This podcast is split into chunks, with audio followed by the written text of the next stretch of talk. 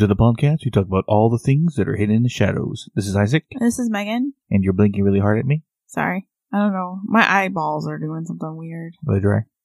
Uh, I don't know. Like, I've been dealing with some sinus stuff recently. And so, like, I don't know. My eyeballs are just. But no one came in here to hear our problem. Yeah. They came in here to hear about spooky shit. Yep. Yeah. And on this episode, um, yeah, we talk about one of the most prolific known um haunts, which is surprised we never talked about before. I think we talked about aspects of it, but never the full thing. Yeah, I think we, like. Well, to be honest with you, like, I knew a little bit about. Obviously, residual hauntings. That's easy peasy. You know, that's just residual energy. Demonic and inhumane. Not inhumane. I always say inhumane. I guess it is inhumane. Well, But in human hauntings, you know, that's obvious. Yeah. And then intelligent hauntings, that's obvious. But poltergeist, I don't know. I always had a trouble kind of like understanding what it exactly was. well, and honestly, I always thought Poltergeist was like the description of the style of haunt. Like, say, you know, you got things move around here and there, or when things start getting violent, mm. oh, it's it's it's up to poltergeist activity. Like, I thought that was like the extreme level because poltergeist activity always happens with any really haunted case of the extremity, Mhm. with demonic cases and stuff like that, like people flying around rooms and shit. Mhm. But poltergeist activity is strictly just to be chaotic with without direction. Yeah. Yeah. yeah. I would say so. And I think most of the time it's malicious too. Like majority of the time there's some sort of you know what I mean? Like I feel like there's not a rhyme or reason. Like it's it's a little on the maliciousy. feeling. Yeah. Um I don't think we have a haunted update before we like start jumping into this. So yeah. So um some people like, oh, really? I was like, hey, we're we promised to get back in the game yeah. here in a bit, but we're waiting Well, for uh, players on the team to get off the bench. Yeah. Well, hey. So I can share a little bit. Well, not a little bit. There's not not a little bit. There's not even. I was supposed to go to on the last episode we talked to about the USO being haunted. And I was supposed to go over there and on my errand running day and just like film the outside because obviously you can't go inside, but just to give you guys like actual video footage of like what it looks like. So, you know, because I obviously a lot of places like the haunted camp lejeune and stuff like i can't go because i can't go on base but i thought the uso because it's so you know like talked about in the area it would be cool for you guys to see it be some tiktok content and also you know on our instagram reels that kind of thing. But for whatever god knows reason i was told not to go there. Not that i think um not that i think that like there's evil well i take that back. So before i decided to go over there. Well my guides told me to like no detours. Like don't take any de- like stick to your what you had intentions today. So i did. And that was not on my intentions like list um, originally of what i was supposed to do. So i had to avoid it. But i kept getting a vision because the USO is like across the street, and I would be basically parked in that parking lot across the street that's by the river that goes by it. And I kept getting like I was sitting in the park, like it would show me sitting in the parking lot because I even thought about doing a live over there, like just so you guys can see it. And I was sitting there, and I kept getting like a vision of the water rising and taking the car. So I don't know what what that means. And it's crazy because I have to pass that place to get to where I'm supposed to get anyways. Like even, you know. So I go and I kid you not, the road that I would take to turn, right, to go down that road to show you guys the USO, right? I kid you not, the entire street was filled with birds, like all different kinds of birds blocking the way. So, with that being said, I was not intended to go film that content. Hmm. I didn't tell you that bird part, but Yeah. No. There's a lot. And then like once I passed it, they flew. So I was like, all right, I get it. I'm not supposed to go down there. Cool beans. So, and like downtown area where it's at, Um, that's also the place where when my grandmother was, she had a situation and she was talking to a detective, and the detective goes, "Oh yeah, if you drain this this river over here, I bet you there'd be tons and tons of bodies." And I was like, "Well, that's great to tell somebody," but it's that same river that you know, like borders the uh USO. Yeah. So, with that being said, I don't know if I was just diverted because maybe there's darker stuff down there and I just don't know. I don't know. Anyways, Well, when you say poltergeist, mhm, moving on. Uh, when we say poltergeist, most people automatically think of the movie, yeah, right? Which the whole base, basis of the movie, if you haven't seen it, which mm-hmm. if you're listening to us, it means you're into the horror, and if you haven't seen it, what, the hell are you waiting for? yeah. Well, I haven't seen the full thing. It, what? Yeah, I haven't seen the full thing. I've only Well. seen clips. Let's throw you under the bus. Yeah. No, but the, the premise of the movie, spoilers and everything, is that the housing development was built over an Indian burial ground. Hmm and the house that the family moved into was probably about the center area. Um, yeah, and the pool was built over the graveyard or something like that. I guess where Yeah, the bodies were. like that. Yeah. I can't remember the. oh, I'm getting that movie mixed up with something else. I think. Anyway, um, angry spirits curse the land, blah blah blah, right? And it caused a bunch of poltergeist activity to happen in the house to a point where the TVs, um, were being talked to to the little girl. Of course, you know, little girl being the most closest to the other side, as children are. But um, a portal was open It sucked the little girl in because it needed a young spirit or something, and they had to call called upon a psychic who would needed help to clean the house and bring the girl back, right? And you know, push comes to shove, they get the girl out of there. They actually leave. Um, am I thinking about a different movie? You want me to read you the synopsis? I have the synopsis. I keep. I, I might have been combining two movies together. okay, scratch that. Yeah. And you just literally got smacked in the face by your own sentence. What? 'Cause you were like, if you guys haven't watched that. No, I've get seen the it, movies mixed up. But then I got in the last time I watched it, I probably was like Okay. twelve. so this is like a, After I started talking about it, it full- made me think like, am I thinking about another movie This is too? the full in depth, like actual, like when you go online and look it up, this is the actual story Yeah. plot. So Stephen and Diane Freeling live in Cuesta Verde, a California planned community. Stephen is a successful real estate developer and Diane looks after their three kids, 16 year old Dana, 8 year old Robbie, and 5 year old Carol Ann. Late one night, Carol Ann inexplicably, inexplicably con- converse, converses, sorry, with the family's television set while it displays post broadcast static. The next night, she again fixates on the TV and a ghostly white hand emerges from the screen. Uh, bizarre events occur the following day. A glass of milk spontaneously breaks, silverware bends, and furniture moves on its own. This right here is poltergeist type activity. So keep that in mind as we go on through the episode because that is literally examples of poltergeist activity. Um, these phenomena initially seems benign, but soon grows more sinister. Again, characteristic of a poltergeist. During a severe thunderstorm, the gnarled backyard tree seemingly comes alive. A large limb crashes through the children's bedroom window and grabs Robbie. So the thing about the trees is one thing that I read, not not that I've never heard the trees, but one of the things is that they can technically shapeshift. So keep that in mind.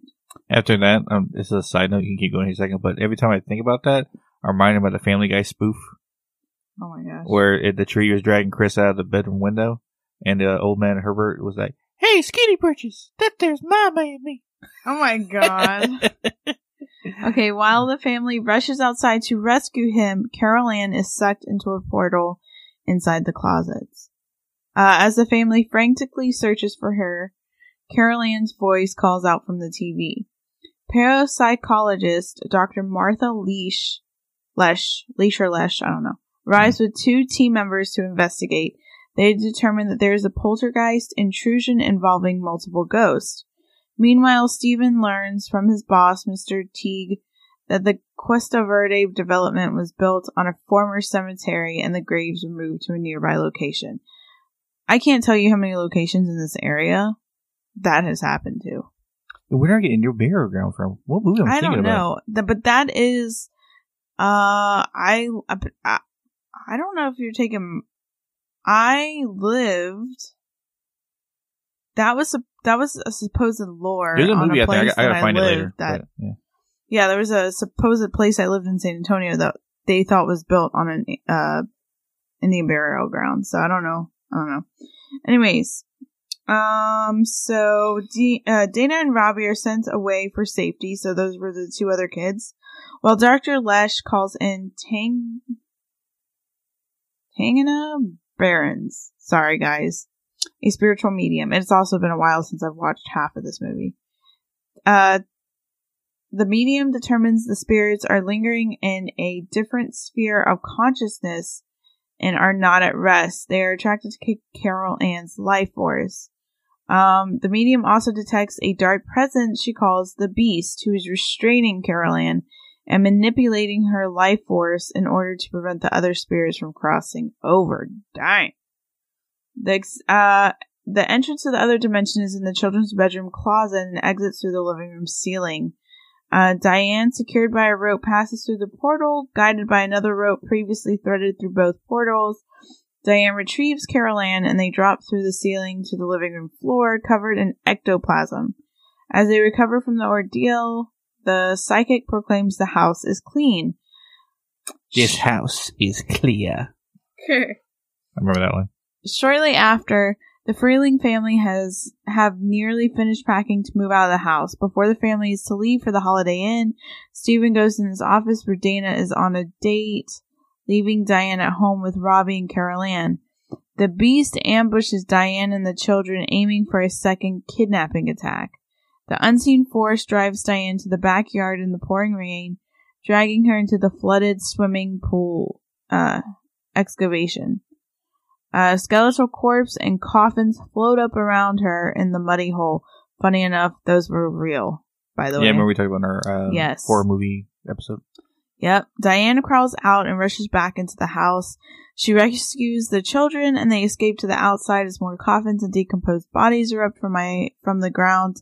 Stephen, accompanied by uh Teague, I think is I don't know, um, arrives home to the may the mayhem as more coffins appear. Stephen realizes um that the I guess the developer never relocated the cemetery and merely move the gravestones, leaving the body. Body. The Freelings jump into their car, collect Dana just as she returns home.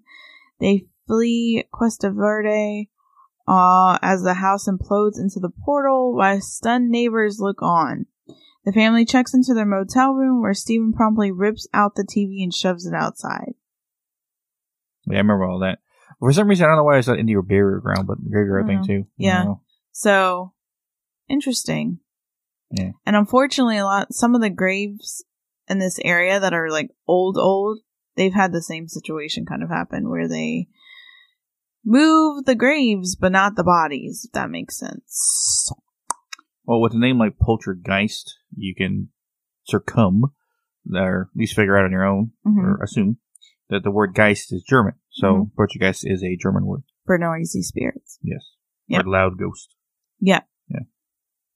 Um, and it's crazy because, um, you would think, like, I, I, when you hear paranormal activity, you hear a lot of times that, like, even, like, regular activity, you know, like, they can move objects, they can whatever. Mm. But this is like, I don't know. Okay. The best way I feel like to describe, um, a poltergeist is when you look at prolific cases, a lot of them have deemed to be hoaxed, but there are some that are legit that they don't really have an explanation for. And one of them, and I have a couple, so of good examples. So one of them is the Bell Witch, which is funny because that's technically a lore, but that's technically considered a poltergeist. Um, so those of you that don't know the Bell Witch, we did an episode, so I'm going to shortly paraphrase kind of like the whole story. So the most notable, um, one, uh, uh, poltergeist case that I think like even people that, um, don't specifically like go into the paranormal have heard of the Bell Witch. Um, and it's a prime example of poltergeist activity has to be the legend of the Bell Witch. So, um, the legend took place from 1817 to 1821. The legend is super prominent in Southern folklore. This whole entire story focused on the 19th century Bell family and took place in Robertson County, Tennessee. John Bell Sr. was a farmer and lived with his family along the Red River in an area that is known now as Adams. The legend goes that basically they were under attack by an invisible entity that was able to speak, affect the physical environment, and ultimately shapeshift. So, um, some records have recorded the spirit also was clairvoyant and capable of crossing long distances with superhuman speed. In 1894, there was a newspaper editor by the name of Martin V. Ingram who published Authenticated History of the Bell Witch. This book was widely regarded as the full first, sorry guys, first full-length version of the legend. So, in the haunt, the witch was able to make one of the family members sick. The physical activity featured around the youngest daughter, Betsy, and her father, and it all started when John Bell witnessed an apparition of a strange creature resembling a dog. John's son, Drew Bell, also approached a unknown bird that was perched on a fence, and then the daughter, Betsy, also saw a girl in a green dress swinging from the limb of an oak tree. So from all that moved to the family hearing so basically they saw, they, you know, they each had their experience seeing this. Um, and then it escalated to the family hearing knocking on the doors and walls, the sounds of gnawing on beds, invisible dogs fighting, and chains along the floor. At one point, John Bell began experiencing paralysis of his mouth. Um, long story short, activity began to grow and grow. I mean, to the point where hair was being pulled, scratching on the children, and specifically with Betsy, she was slapped, pinched, and stuck with pins. So there's more to the legend. There's like a lot more, but I just wanted to bring that out just as an example of kind of like what a poltergeist is. So it starts out as something, eh, ah, it's nothing, you know, like a knock on the door. But if you start seeing, it's almost like um, when you you're dealing with demonic activity and there's like steps to it, and you're like, okay, this is just activity, and then you're like, no, wait, this is more. That's why with any kind of case like that, with poltergeist or anything like that, it's important to have professionals um, come into your home, you know, like paranormal investigators or even demonologists to kind of pinpoint what exactly it is because there's different things. Like you, you'll get different things happening when there's a demonic entity in there. You'll get different things when it's residual. You'll get different things with the poltergeist. And then obviously there's just intelligent and then I don't know if it's an actual category, but I categorize it as like regular, like entity, like an entity that is stuck there, can't cross over. Some, I guess that would con- technically be intelligent, like that can interact with you but that doesn't really have a sinister motive. You know what I mean?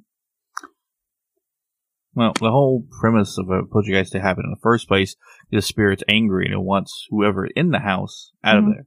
Doesn't yeah. want you there anymore. It wants you gone. Well, I was reading too. Okay, so it's apparently the rarest haunt, a poltergeist. Mm. I guess because the level at which it can use energy. Right, because that amount of energy to, it needs yeah. to generate to move shit like that uh-huh. is a lot. Yeah. And I remember, I don't know if you remember, um, Mike, the other psychic on the team, there was a lady that kept coming to me. Her name was Mary. Mary. And she was in a hospital. I think I mentioned it on the podcast on one of the haunted updates. And she was very angry. Uh, she had a hospital gown on and she was like floating. And she, you know, she looked like someone that was sick. And she kept saying to me, like, they're dumping the bodies. They're dumping the bodies. Like she was just like pissed, like someone that was just like pissed. And I remember Mike specifically was saying, Hey, look, you need to cross her or you need to help her because that's going to turn into a poltergeist. And, um, yeah. So, yeah. So I guess, yeah. Anyways, there was another poltergeist case that came up and it was the Enfield haunting, which I haven't seen all of the Conjuring movies. I've only seen the first one. and like the last one. Hmm. So I should probably catch up on the in betweens.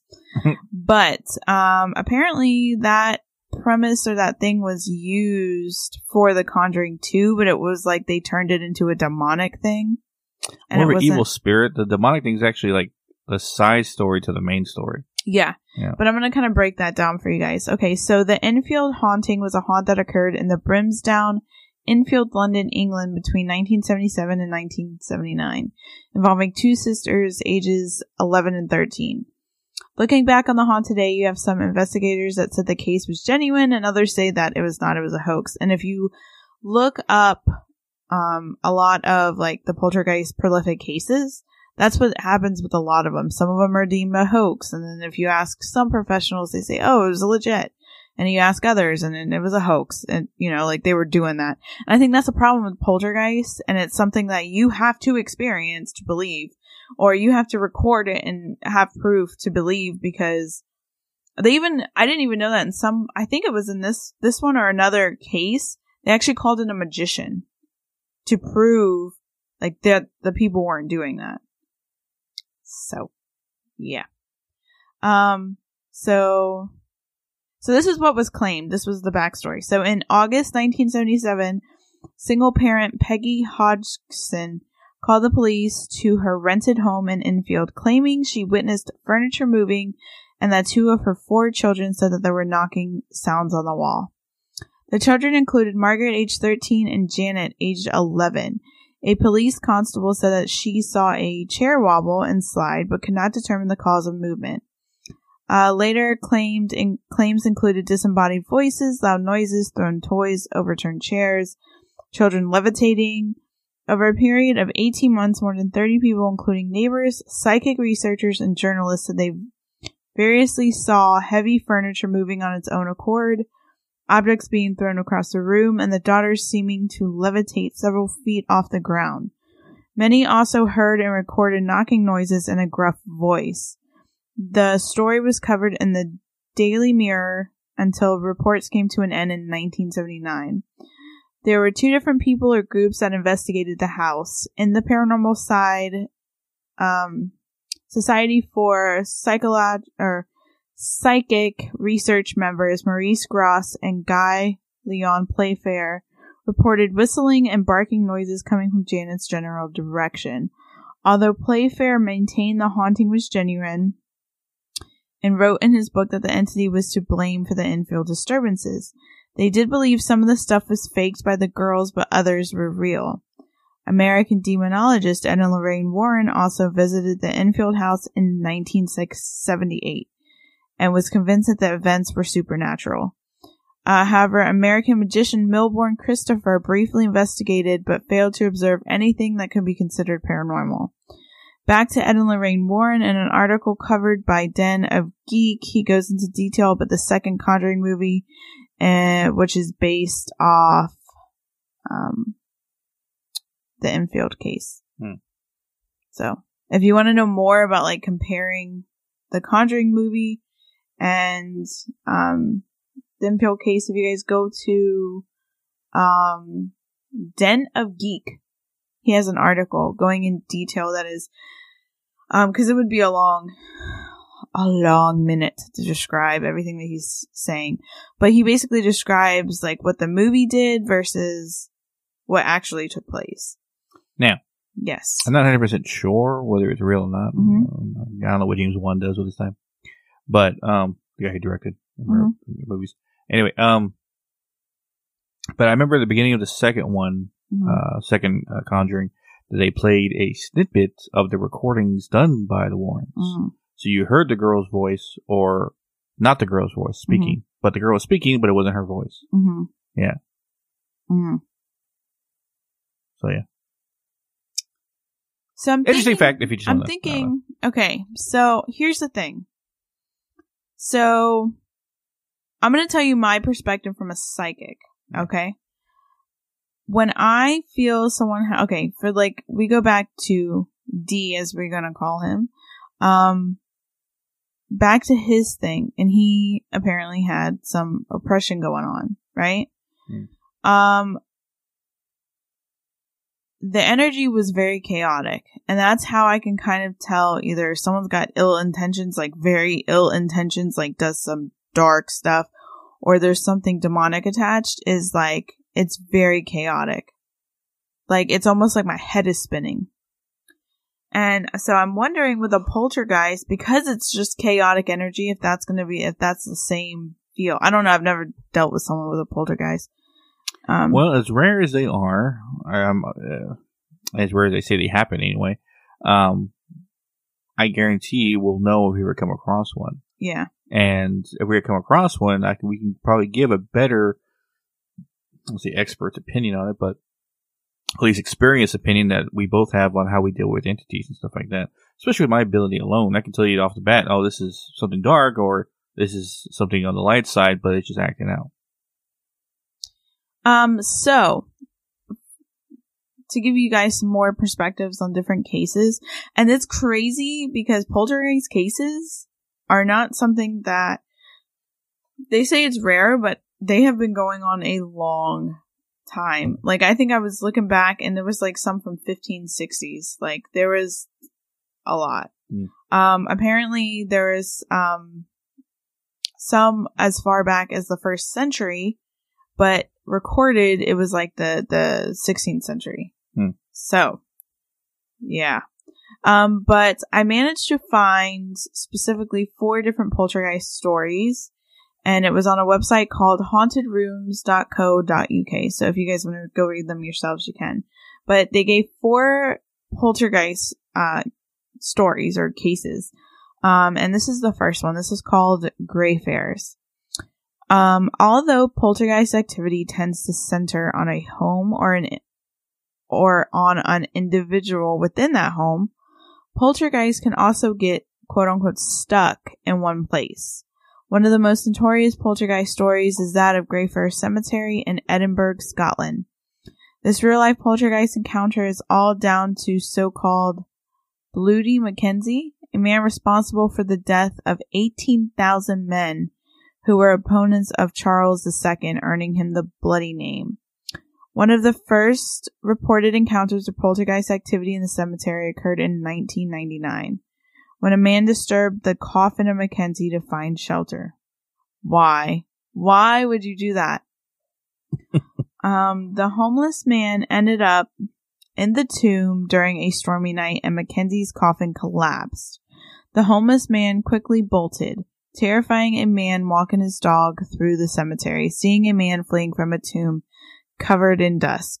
It seemed that encounter awoke something in the tomb because since then there have been numerous reports of poltergeist activity in the area and at one stage the cemetery ended up closing to public visits. A ghost tour was set up so that members of the public could enjoy this poltergeist true story for themselves, and since then more than 170 people have apparently passed out or collapsed during the tour. More than 350 visitors have been attacked and numerous injuries, including broken bones, have been recorded. Funny, we talked about the cemetery, not that that extent, but we mostly talked about Edinburgh vaults, Yeah, the underground stuff that happened. yeah. Yeah. Ugh. Ugh. I can just imagine. Um, so I'm wondering, yeah, so essentially Poltergeist deals with angry spirits.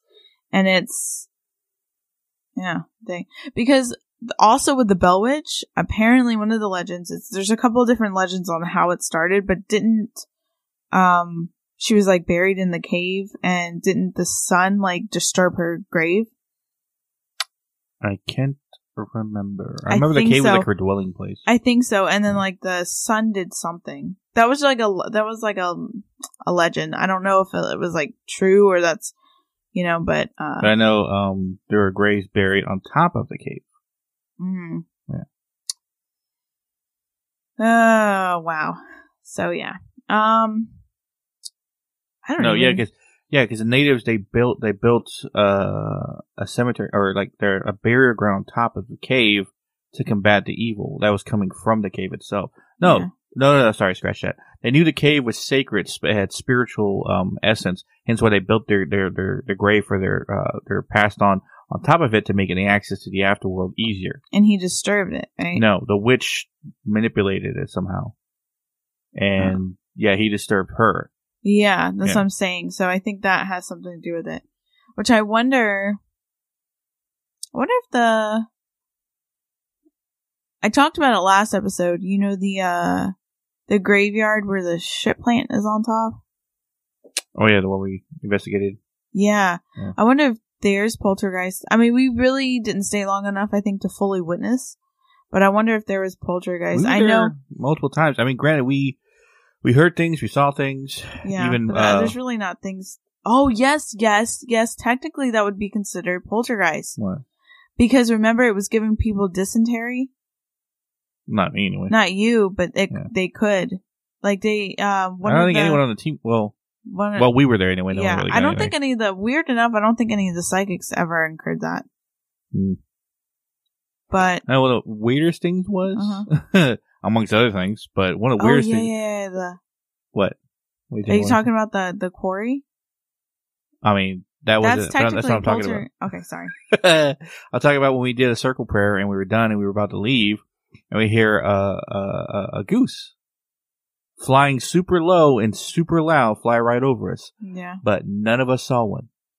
And this Yeah. thing had to be low enough to see it, but we didn't Yeah, see anything. that And it was. I wasn't Thinking talking about it about was it- dark. You can't see anything in the night sky. Granted, you could see it clear, but you should be able to see the silhouette of a goose flying over. yeah, but we too we always would hear like rocks and just one, just one and by itself. literally, I wish I could go and take a picture, um, just to show you exactly where the the graves look like. But literally, you have literally it's it's the the plant that pumps the poo, and literally you see graves right there. right next to it. Yeah. And it's sad. And like when I was there, psychically, I, I helped cross some people over, but I would be freaking mad too. Like that irritates me. The fact that that a city was like, okay, yeah, let's do this. Let's do this, man. Let's, let's put this shit plant on top of the graves. Let's not care. Let's just toss their tombstones down the hill. Is that how a city official was now? I guess so. In my world, it would. Mm. Anyways, um, so I don't even. Okay, hold on. What is it doing? Okay, so this one uh, it looks like it's kind of short. This one is the Indianapolis poltergeist. The Indianapolis poltergeist in the 1960s. Uh, the three Beck women lived together, including Linda, who was the teenage daughter. There was much stress and strife in the house, which poltergeist seemed to feed on. The more stress, the more activity.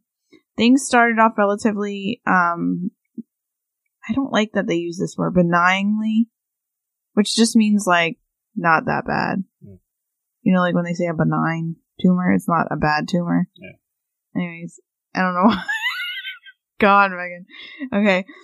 Uh, with a beer mug moving of its own accord. Soon, uh, an ornament moved and smashed to the ground while all three women were on a different floor of the house.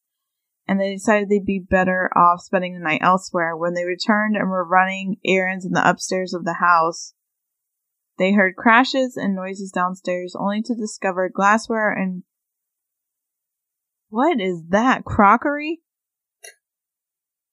Someone using wrong terminology. I don't know. Crockery over here. I guess it's like plates and stuff, like Oh. the dishwares. Anyways, crockery. I'm gonna start using that. I kind of want that on a t-shirt now. You Don't mess with means? my crockery, Oh, dishes. my fine dishes, Yeah. my fine china. Okay, sorry. okay, and crockery smashing to the ground. The police and the paranormal experts were called, and although the paranormal experts were bruised during his visit to the home, no source could be found for the activity. The women in the house were covered in scratches and bruises, and although Linda's mom was eventually arrested for throwing some stuff around the house, it seems much of this still of the activity still had no explanation. You know, your eyes widen to the utmost uh, degree when you're reading like that.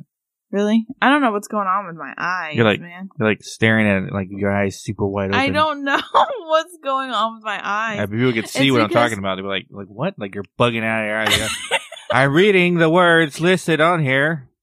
it's like you don't have to do that. It's because Number one, the font is so tiny because You I have- was originally. in zoom. I pinch know, but the zoom. words are long. The plates are long, not the plates. The the okay. I have it in I have it in a PowerPoint presentation. Oh. So because God forbid we do an episode without someone trying to send me a dang on message, like there I wish I could say like operation not available We're at the moment. I- People gotta. We're not a scripted podcast, obviously. No, no, no, no. but if I don't have some sort of notes, Mm. like, and there's episodes where you can go back and you can say, okay, Megan didn't have notes for that one.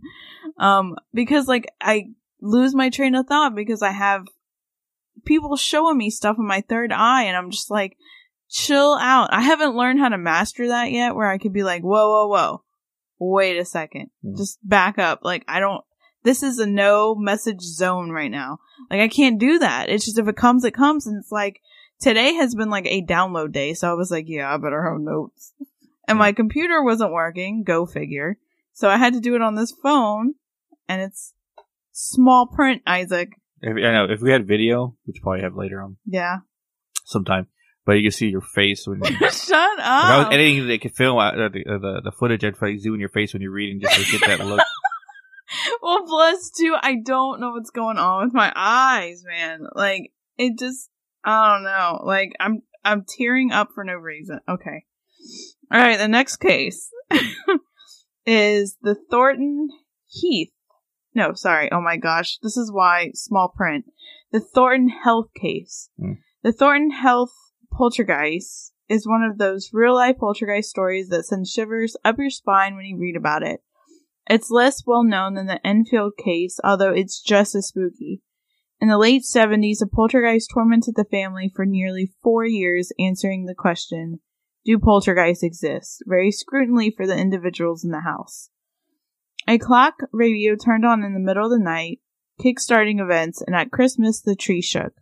Ornaments were flung around the room, and their son woke up in the middle of the night to find an old man in his room after hearing footsteps through the house. Bangs and crashes were heard, but on many occasions nothing was disturbed. Eventually, after consulting a medium, it was found that the man seen in the bedroom was called Chatterton. What is up with these names? Who thought of the family living in the house as trespassers. The activity in the house occurred as a way to get the family out. So, to me right now, poltergeist seems like especially if like a ghost area that maybe like they're stuck here is like interfered with. You know what I mean? That's what it seems like. Or disrespected. Um, Chatterton's wife was even seen in the house too. Luckily, when the family left the house after four short years, the poltergeist activity stopped with them and nothing had been reported since. So my question is, did someone else move in and did they just not like the family before? Hmm. Uh, that's a strong possibility. Okay, so bear with me on this next one. I don't even know what this word is. So I'm gonna try and pronounce it. Right. Jabbertickable. Jabba Tactable. that sounds like a Star Wars. I'm word. not even kidding. Release a Jabba Tactable. Yeah. yeah. There's dead silence. Jabbo Detectable. Yeah, and literally Jabbo. Is that a place? Cat. I don't know. We're gonna find out though. No. Yes, it is a place in Brazil. I am so sorry for people if you're listening from Probably Brazil. pronounced in Portuguese and we're not saying it right. Okay, and Yeah. I'm just gonna say the place is called J because I am not gonna repeat that again and offend people. Okay, an infamous true poltergeist story to come out of J, Brazil, is that of Maria, who was subject to a poltergeist attack back in the 1960s. Rocks and stones were thrown at her, and on many occasions these rocks were a great weight, up to nearly five kilograms on one occasion. There were also magnetic and other odd properties. Soon, rocks stopped being thrown and her furniture was thrown instead. Maria was also attacked and viciously so, slapped, bitten, beaten, and more. She even had the needles inserted into her skin by an unseen entity embedded so deep within the skin that they had to be removed by a doctor. Oh, hell no, I would not stand for that. The poltergeist tried to suffocate her in her sleep, and her clothing even caught fire. Eventually, after Maria went to see a medium, it was found that she was subject to these attacks because of her actions in a previous life. Whoa.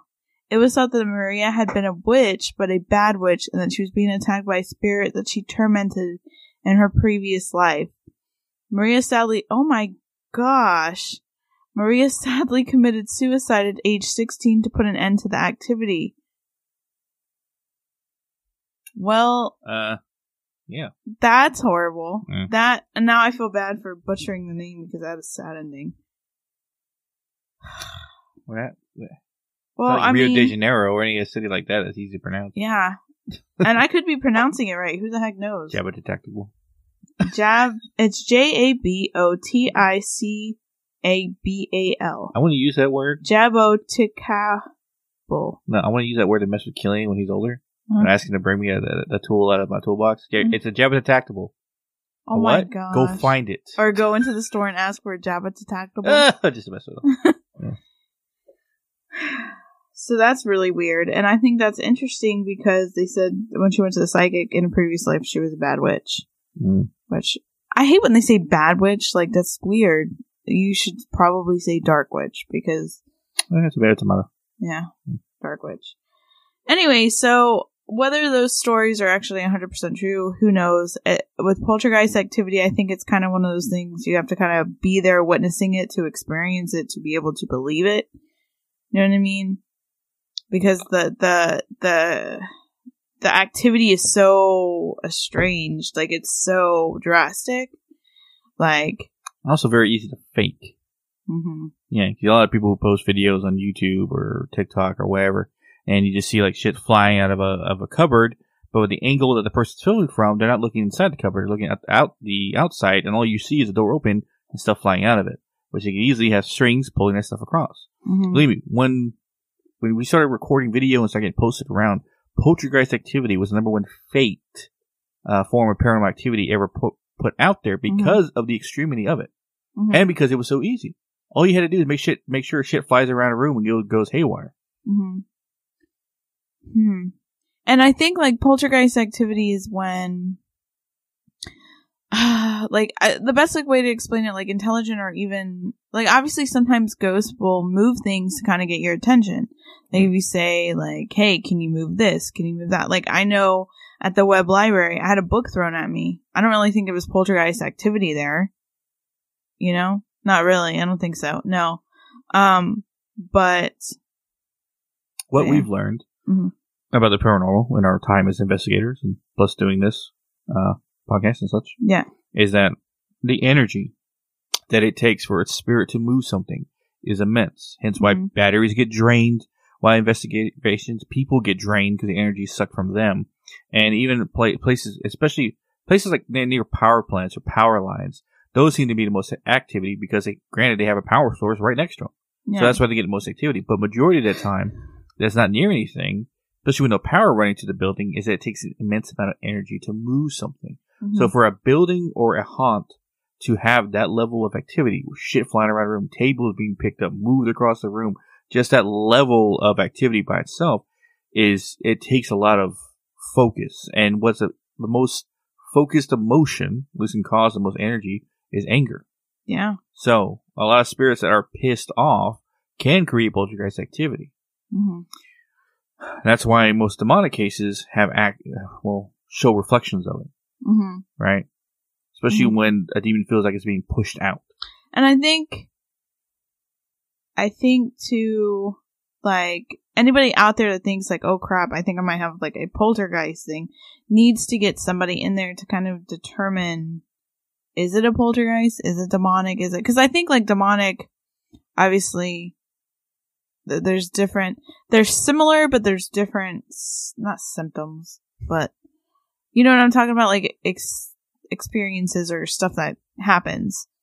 Like, It's easy to well, it's, it's easy to blame it on demonic activity, but you got to remember that there's not a lot of well, then again, I can't really know for sure, but most times uh, places that deal with dark entities are dark spirits, dark people. There's more. Let's say this, there's probably more dark spirits that are were human that just became dark on the, the side of after they passed over than to say actual demons infesting a certain place. hmm Yeah. Well, I think with a demonic thing, with demons, they have to have like a not a purpose, but like they're not just gonna. A little more intelligent. They have a little more focus. Yeah, exactly. So they Yeah. they they're there because they want to be there. Yeah, and there's like a gain for them. They're not gonna Yeah. do something if it's not in their advantage. You know, Hmm. where I think a poltergeist is kind of like, hey, Get you out of here. I don't want disturbed you me, here. you freaks.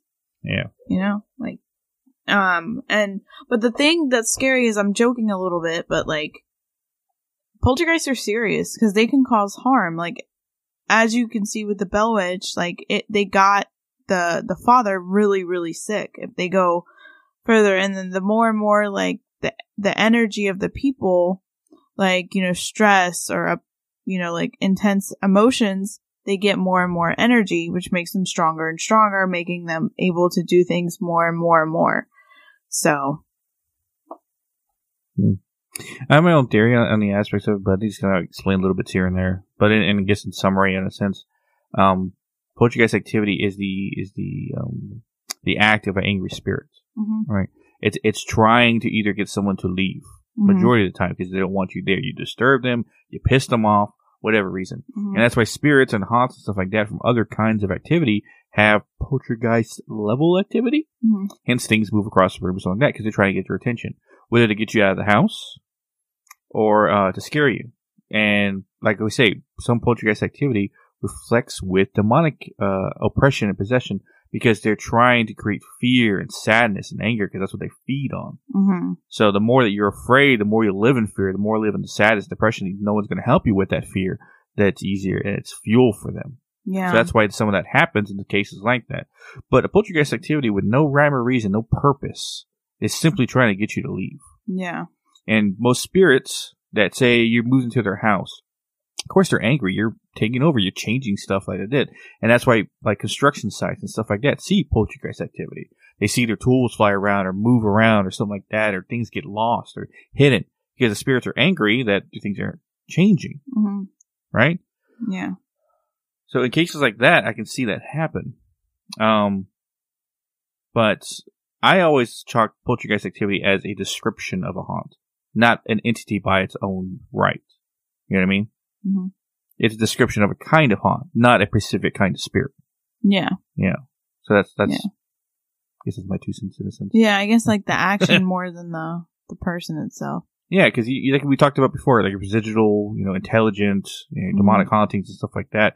Poltergeist is a form of it. It's just a style of haunt. It doesn't, it doesn't mean a specific entity. And I think too, it's a level and two of like how to approach to cleanse the house too. Yeah. Like, obviously, I feel like with demonic, there's a lot of work, right, to get something out. But with a poltergeist, like, I'm not saying it, like, a poltergeist has a lot of work, but it's like two different types of work. You know what I mean? Like, a poltergeist is kind of like stuck there and, and, you know, it's, it's made up its mind. It's going to stay there. It's going to take you out, like that kind of thing. But, I mean, a demon is obviously dangerous. And so is a poltergeist, but like, so, Except one wants a specific person, the other one just wants you to leave. yeah. Yeah. Yeah. Well, I guess It that- depends though, because I feel like a poltergeist, like the Bell Witch, wanted something out for, wanted vengeance against, that's why I classified as a poltergeist case. yeah. It had of a- poltergeist activity happen there, yeah. but as a poltergeist case, no. Anyways, So I guess we can uh, wrap up the episode. now. wrap it up, wrap it up. Hope this is informative to a lot of people. Yes. Yeah. Um, hopefully we went into it accurately. Yeah. Not accurately. I know it was accurate, but you know, good enough. Well, most so people, guys are like, I know most people guess at the idea, like they don't think what they. I, granted, even myself, I thought poltergeist activity was like a specific spirit. yeah, It's not. It's just a description of what a spirit does. So Yeah. best, you know, I, I learned something to myself their well. intention essentially. yeah.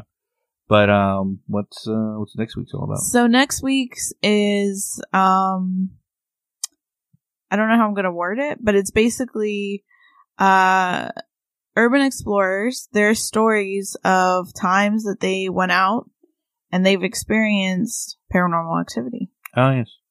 So like Yeah. running into paranormal activity instead of actually looking Yeah. for it. Yeah. Yeah. So um we also have a bonus episode, our first bonus episode of the year, and it's going to be with Corey. Um, he is an urban explorer. He was also on the roundtable the first episode. Um, he's going to go into a little bit about his, he goes on the interview with Isaac Hmm.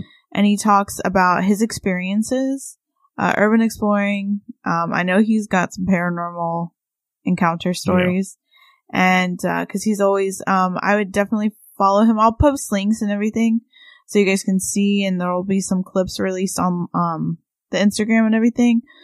Um, yeah, his is, uh, his stuff is really interesting to look at. Um, he posts like pictures of the places that he's been. I mean, he's been to hospitals, he's been to like abandoned schools. It's really cool. Like his stuff alone has made me kind of want to look into like investigating some abandoned places just because, uh, looking at his stuff actually made me start looking at other stuff, which is making me lean to figure out how to investigate some abandoned places because I feel like not all abandoned places are haunted, but there's some that. Yeah. Well, me and him talk about that specifically. What makes certain abandoned places haunted? But um, yeah. So look forward to that Wednesday yes. next week Yes. because you listen to this on Friday. Um, yeah, and then uh, that following Friday will be our episode on urban exploration. Yeah, stuff. so we'll be sh- uh, basically like a my ghost story kind of situation. We'll Yeah. just be sharing um some things and then uh some interesting like stuff that people have said about specific abandoned places like oh don't go there it's so dark like um because two a lot of like satanic stuff um happens. in happens in Yeah. abandoned buildings. Yeah. So, and uh, there's some legends too about certain abandoned churches becoming satanic churches. So where darker stuff gets placed. Yep. So that will be interesting because that's scary as hell. So As always, guys, you can catch our social media or find us on uh, uh, Hidden in the Shadows podcast on Instagram, Hidden in the Shaw six on Twitter, or Hidden in the Podcast two on TikTok, um, or links to all our social media and everywhere you can listen to us at hiddentheshadowspodcast.com. Also has links to our merch store, so you can actually get some shirts and stuff if you want yes. to. Um, and if you're listening to Apple, uh, give us a review. Say Yeah. if you like us or not. Uh, give us as many stars you think you should, but Yeah. just please not lower than three. Um, And um, Please, we don't need any of those. No. And it, I, I don't know how. Spotify rating work. Yeah, Um, it's just it's. I don't think you can actually post like reviews, like say just rate something, but I think you can actually like rate it. Yeah. So. I don't know how many people listen on Spotify. Uh, I know there's think, you can look. I just don't know how. Uh, yeah, I think our top three is Apple, Spotify, and iHeart. Weird. iHeart Radio. Well, you know, like our, I don't know, anybody listening from Columbus, Ohio, that's our most listened to city. Oh, someone's cheating on Blue and Bizarre. Yeah. We're invading on their turf. Yeah. uh, oops. Anyway. um, but yeah, as always, guys, we'll catch your weirdos in the next one. Yep.